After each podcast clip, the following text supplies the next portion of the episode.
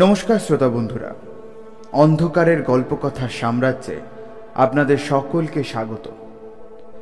মৃত্যু এমন একটা পরিণতি যা হয়তো আমরা কেউই চাই না, কিন্তু তাকে এড়িয়ে চলাও অসম্ভব আত্মার অস্তিত্ব তো অবশ্যই আছে, কিন্তু বিজ্ঞান তার যুক্তি আজও সম্পূর্ণরূপে দিতে পারেনি। কথায় আছে, মৃত্যুর পরে মানুষ সমান্তরাল একটি ডাইমেনশনে বসবাস করে। কিন্তু বহু কারণে অনেক সময় আমাদের ডাইমেনশন ও অন্য ডাইমেনশনের মধ্যে সংঘর্ষের ফলে একটা পোর্টাল সৃষ্টি হয়, যার মধ্যে দিয়ে আমাদের ডাইমেনশনে আত্মাদের আগমন ঘটে। যদিও মানুষ তাকে বিশ্বাস করে না।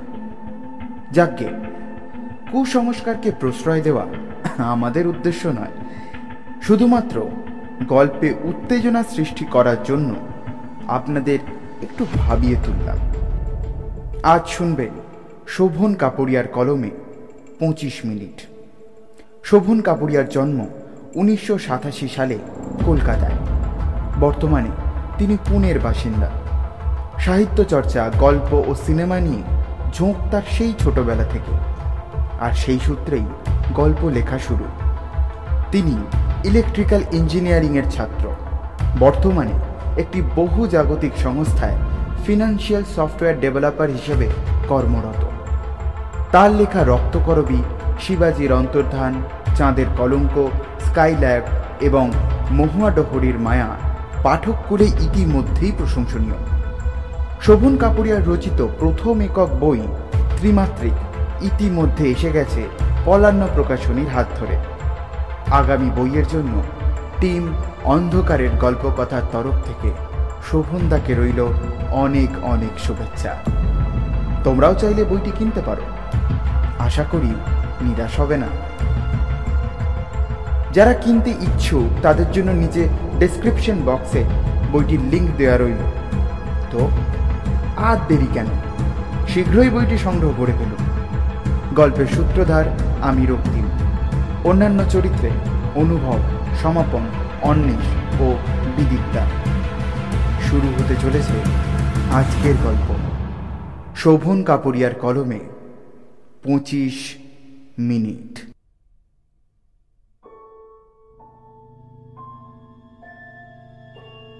ল্যাবরেটরিতে রাখা যন্ত্রটা অনেকক্ষণ ধরেই পিক পিক করে একটা শব্দ করে চলেছে। অবিরাম অনবরত। অন্যান্য দিনগুলোতে ঘুমের দেশে হারিয়ে যাই ঠিকই, কিন্তু আজ একটু অস্বস্তিকর অনুভূতি হচ্ছে। এমন অনুভূতির কোনো নির্দিষ্ট কারণ আছে কি না, সেটাও ঠিক বুঝে উঠতে পারছি না। দেওয়াল ঘড়ির দিকে চোখ চলে গেল। রাত এখন তিনটে। বাইরে কোথাও এতটুকু শব্দ নেই। নিস্তব্ধতার চাদর মুড়ি দিয়ে রাতের শহর নিদ্রাচ্ছন্ন হয়ে রয়েছে। দূরে কোথাও একটা কুকুর ডেকে উঠল। বড় রাস্তার ওপর দিয়ে কখনো সখনো একটা দুটো গাড়ি দৌড়ে যাচ্ছে। রাতের নিস্তব্ধতা কিছুক্ষণের জন্য ভঙ্গ হলেও রাতের শহরে নিদ্রাভঙ্গ হচ্ছে না। পিক পিক শব্দের তীব্রতা যেন বেড়ে চলেছে প্রতি মুহূর্তে। যন্ত্রটার এই শব্দটাই হয়তো আমার ঘুম না আসার কারণ। কেননা এতদিন ধরে এমন কোনো শব্দ তো শুনতে পাইনি। তবে কি আমি যন্ত্রটায় কোনো গোলযোগ পাকিয়েছি? একটু অধৈর্য হয়ে খাট থেকে নেমে ঘরের দরজা খুলে বাইরে বেরিয়ে পড়লাম। দেখলাম দিদির ঘরটা খোলা। কিন্তু এত রাতেও দিদির ঘর খোলা কেন? এত রাতে ডাকছিস কেন আমায়? কি হয়েছে? দিদির কণ্ঠে বিরক্তির ভাব স্পষ্ট। ঘুম জড়ানো চোখে দিদি প্রশ্নটা করল। আমি বললাম দাদুর ল্যাবরেটরি থেকে একটা পিকপিক শব্দ আসছে শুনতে পাচ্ছিস? দিদি কিছুক্ষণ মন দিয়ে শোনার চেষ্টা করল। নিচের তলার পুরনো ল্যাবরেটরি থেকে শব্দটা এখনও ভেসে আসছে। শব্দটা কিছুক্ষণ শুনে দিদি বলল কিসের শব্দ এটা? তুই আবার কিছু গন্ডগোল পাকিয়ে আসিসনি তো? একটু ইতস্তত বোধ করলাম। আমার মুখের মানচিত্র দেখে দিদি দু চোখ পাকিয়ে বলল তুই নিশ্চয়ই কিছু গন্ডগোল করেছিস। দাদুর পুরনো ল্যাবরেটরিটাতে কোনো যন্ত্র আজ ঠিকঠাক চলে কি না সেটা না জেনে কি যে করে এসেছিস কে জানে? বাবাও তো মনে হয় না এই শব্দ বন্ধ করতে পারার ব্যাপারে কিছু জানবে। আঠেরো বছর বয়স হলো তোর, কিন্তু দাদুর ল্যাবরেটরিটার প্রতি আকর্ষণ তোর আজও গেল না। দিদি হয়তো আরও কিছু জ্ঞানের কথা বলতে যাচ্ছিল আমায়, ঠিক তখনই শব্দটা হঠাৎ বন্ধ হয়ে গেল। আমি আর দিদি একবার মুখ চাওয়াচাওয়ি করলাম। ঘড়িতে তখন বাজে রাত তিনটে বেজে পঁচিশ মিনিট।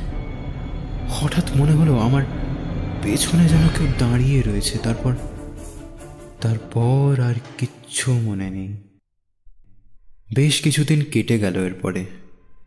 সারাদিন কলেজের ক্লাসগুলোতে ব্যস্ত থাকলেও দাদুর ল্যাবরেটরি থেকে ভেসে আসা সেই শব্দের কথা কিছুতেই মাথা থেকে বের করতে পারলাম না।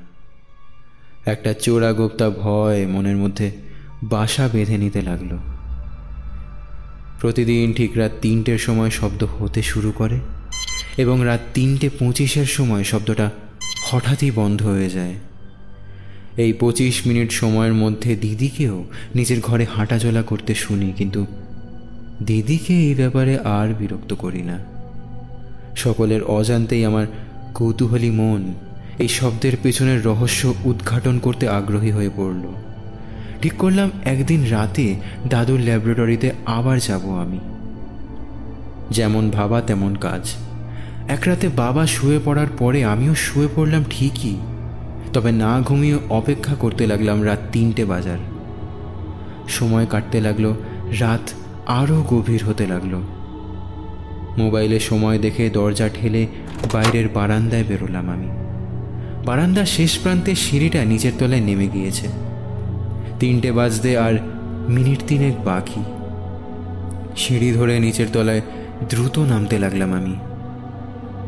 দাদুর ল্যাবরেটরিতে ঢুকতেই চোখে পড়ল সেই যন্ত্রটা থেকে একটা সাদা আলো ঠিকরে বেরোচ্ছে। তার সাথে পিক পিক শব্দটা এক টানা হয়ে চলেছে। দাদুর ডায়েরি পড়ে জানতে পেরেছিলাম যে এই যন্ত্রটার নাম দাদু রেখেছিলেন, দ্য গেট কিপার নামটা সম্পর্কে জবে থেকে জানতে পেরেছি, যন্ত্রটার ভেতরের কলকবজা খুলে খুলে দেখেছি প্রতিদিন। তবে কি আমার পরীক্ষা নিরীক্ষার ফলেই যন্ত্রটা আবার চলতে শুরু করেছে? ঠিক এই সময় বাড়ির পেছনের পরিত্যক্ত কুয়োর দিক থেকে একটা শব্দ ভেসে এলো। অকস্মাৎ এমন শব্দে কেঁপে উঠলাম আমি। মনে হলো যে কুয়োর মধ্যে একটা যেন ভারী কিছু পড়ল। ল্যাবরেটরি থেকে বেরিয়ে দ্রুত পায়ে পেছনের দিকে দরজাটা খুলে সেদিকে গিয়ে দেখি, সেখানে কেউ নেই। শুধু ঝিঝি পোকার একটানা ডাক ছাড়া আর কোনো কিছুর শব্দ নেই সেখানে। দ্য গেট কিপারের পিক পিক শব্দ তখনও হয়ে চলেছে। সময় রাত তিনটে বেজে তেইশ মিনিট। কুয়োর জল তো একেবারেই শান্ত, তাহলে জলের ভেতরে কিছু পড়ার আওয়াজ এলো কোথা থেকে? তুই নিচে নাকি? দিদির ডাকে আমাকে সাড়া দিতেই হলো। অপরাধীর মতো মুখ করে সিঁড়ি দিয়ে ওঠার সময় দিদি জিজ্ঞেস করল কুয়োর ওখানে কি করছিলি তুই? একটা শব্দ শুনলাম।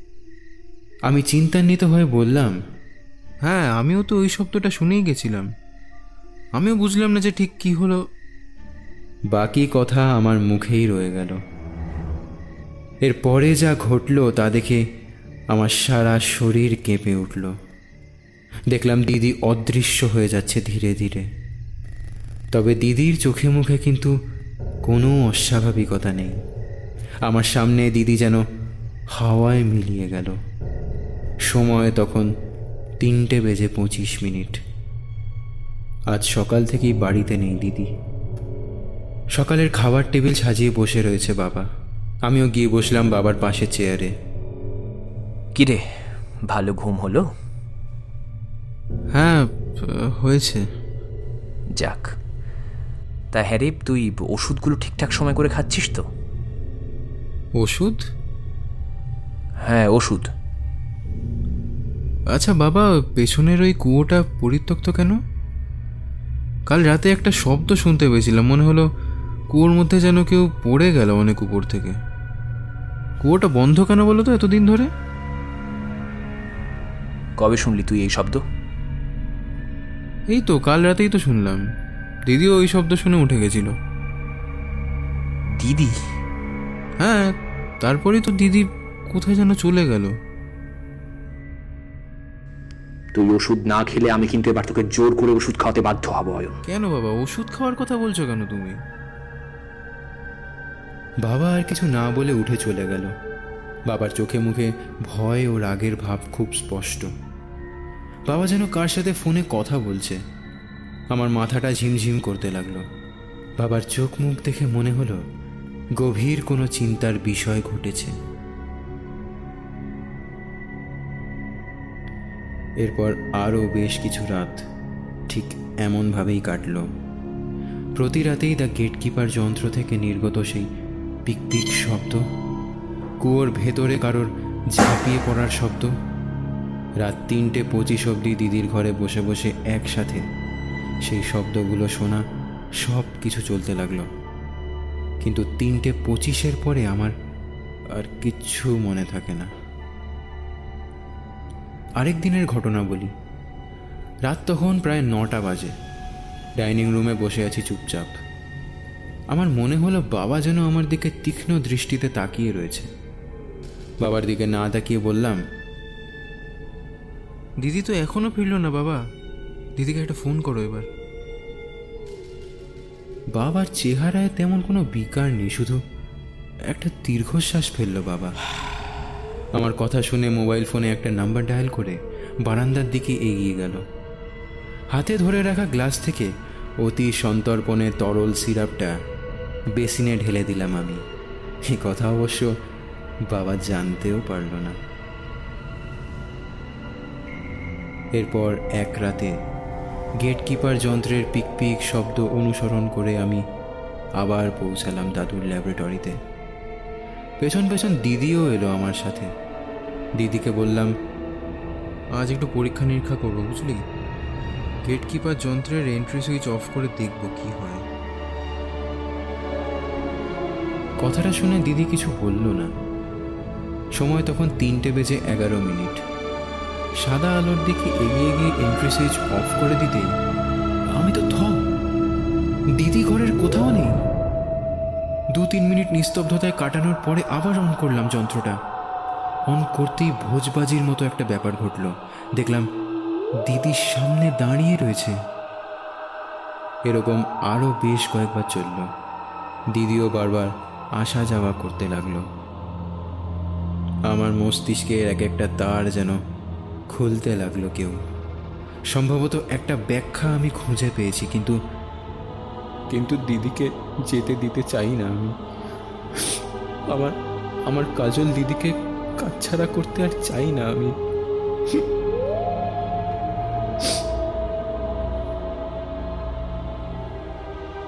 সময় যখন তিনটে পঁচিশ তখন দিদি একটু একটু করে অদৃশ্য হতে লাগল। আমি কেঁদে উঠলাম। দিদি, যাস না রে ভাইকে ছেড়ে। আমি না বুঝে অনেক বড় ভুল করেছি। দিদি প্লিজ যাস না প্লিজ যাস না ছেড়ে।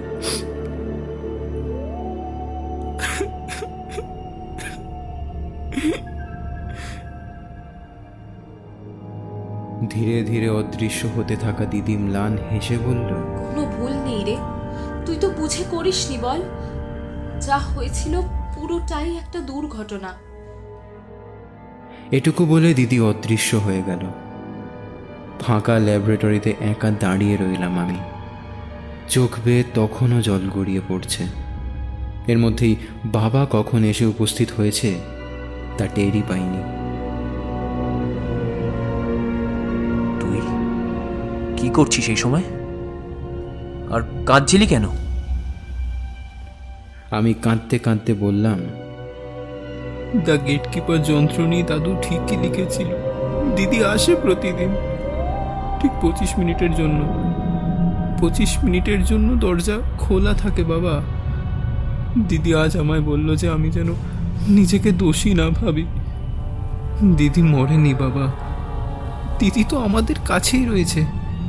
আমার কাজল দিদির সাথেই তো কথা বলছিলাম এতক্ষণ। বাবা কোনো কথা না বলে আমার দিকে এগিয়ে এলো একটা সিরিঞ্জ হাতে নিয়ে। প্রতিদিনের মতোই আমি আবার লুটিয়ে পড়লাম। আর কিচ্ছু মনে নেই আমার। ডাক্তারবাবু ওকে আপনি আবার হাসপাতালে ভর্তি করার ব্যবস্থা করুন। অয়নের পাগলামো আরও বেড়ে গিয়েছে।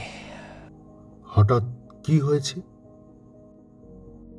গত বছর এক মাস হাসপাতালে কাটানোর পর অয়ন যখন বাড়ি ফিরল তখন ওর ধ্যান জ্ঞান হয়ে উঠল আমার বাবার ল্যাবরেটরির একটা যন্ত্র। নাম দ্য গ্রেট কিপার। দেখুন একজন আবিষ্কারক হওয়ার সুবাদে বাবা অনেক জায়গায় যেতেন যন্ত্রগুলো নিয়ে অনেক কিছু বলতেন। কিন্তু এই যন্ত্রটা নিয়ে কোনোদিন কিছু বলেননি তিনি। বাবার ডায়েরি ঘেঁটে ওই এই যন্ত্রটা সম্পর্কে লেখা খুঁজে পায়। কি লেখা ছিল? বাবা বিশ্বাস করতেন যে মানুষ যখন মারা যায় তখন তাকে আমরা দেখতে পাই না কারণ তখন সে সমান্তরাল একটা ডাইমেনশনে বসবাস করছে। বাবার ডায়েরিতে লেখা ছিল যে দ্য গ্রেট কিপার যন্ত্রটা আমাদের ডাইমেনশন অন্য ডাইমেনশনের মধ্যে সংযোগ স্থাপনকারী একটা পোর্টাল খুলতে পারে। তবে তা শুধু পঁচিশ মিনিটের জন্য। এসব তো আজগুবি কথা তাই না? সেই কারণেই বলছি ডাক্তারবাবু অয়নের মানসিক অবস্থার অবনতি হয়েছে আরও। ওর বিশ্বাস যে প্রতি রাতেই এই যন্ত্রটা পঁচিশ মিনিটের জন্য পোর্টাল খুলে দেয়। তখন নাকি কাজল দেখা করে অয়নের সঙ্গে। আপনিই বলুন ডাক্তারবাবু হেও কি সম্ভব? দিদিকে যে অয়ন ভুল করে কুয়োর মধ্যে ঠেলে ফেলে দিয়েছিল, সেই ব্যাপারটা ও কিছুতেই মেনে নিতে পারছে না। তাছাড়া আপনি ফোনে বললেন যে ও ওষুধ খাচ্ছে না। তাই ওর অবচেতন মন এমন ধাক্কার সঙ্গে লড়ার জন্য এই সমস্ত হ্যালোসিনেশন তৈরি করছে বলেই আমার মনে হয়। আর এর থেকেই বোঝা যায় যে কাজলের প্রতি অয়নের টান কতটা অদম্য। রাত তখন তিনটে বাজে। এক অদ্ভুত জগতের মধ্যে রয়েছি আমি। হঠাৎ পিক পিক শব্দটা শুনতে পেলাম আর আমার সামনে একটা দরজা মতো খুলে গেল। বুঝলাম যে দ্য গেট কিপার যন্ত্রের সৌজন্যে আমি আবার এসে পড়েছি আমার বাড়িতে। আজ আর অয়ন আসেনি আমার ঘরে। অয়ন কোথায়? বাবা কি জানবে? বাবার কাছে যাওয়ার জন্য বাবার ঘরের দিকে পা বাড়ালাম। সেই সময় অয়নের ঘরের দিকে চোখ গেল আমার। না অয়ন নেই সেখানে। বাবার ঘরে গিয়ে দেখি বাবা পাখার সাথে একটা দড়ি ঝুলিয়ে দিয়েছে। চোখ মুখ ফুলে গিয়েছে কেঁদেছে খুব। বাবা? কে? কে? আমি কাজল। মা তুই? আমি তো রোজ রাতেই আসি। ভাগ্যিস দাদুর দ্য গেট কিপার যন্ত্রটা ছিল। ভাই আজ নেই দেখে তোমার সাথে দেখা করতে এলাম। মানে মানে অয়ন? অয়ন পাগল নয় বাবা। ও সত্যিই বলেছে ওকে তুমি ফিরিয়ে আনো। আমি চেষ্টা করব রে মা। আমি চেষ্টা করব নিশ্চয়ই চেষ্টা করব। নিশ্চয়ই চেষ্টা করব। তুমি কি নিজেকে শেষ করে দিতে চাইছিলে? কি করব বল? তুইও নেই। আর ছেলেটাও। তুমি চলে গেলে কি হবে বাবা? তখন তো তোমায় দেখার জন্য ভাইকে রাত তিনটে অবধি অপেক্ষা করতে হবে। ভাইকে ফিরিয়ে আনো বাবা। সময় নেই বেশি আজ। বাকি কিছু কথা বলতে চেয়েও বলতে পারলাম না। আমায় যেন কোনো এক অদৃশ্য শক্তি টেনে নিয়ে চলেছে। আমার সামনের সেই দরজাটা বন্ধ হতে থাকল। ততক্ষণে পিক পিক শব্দটাও বন্ধ হয়ে গিয়েছে। আজকের জন্য বরাদ্দ পঁচিশ মিনিট শেষ।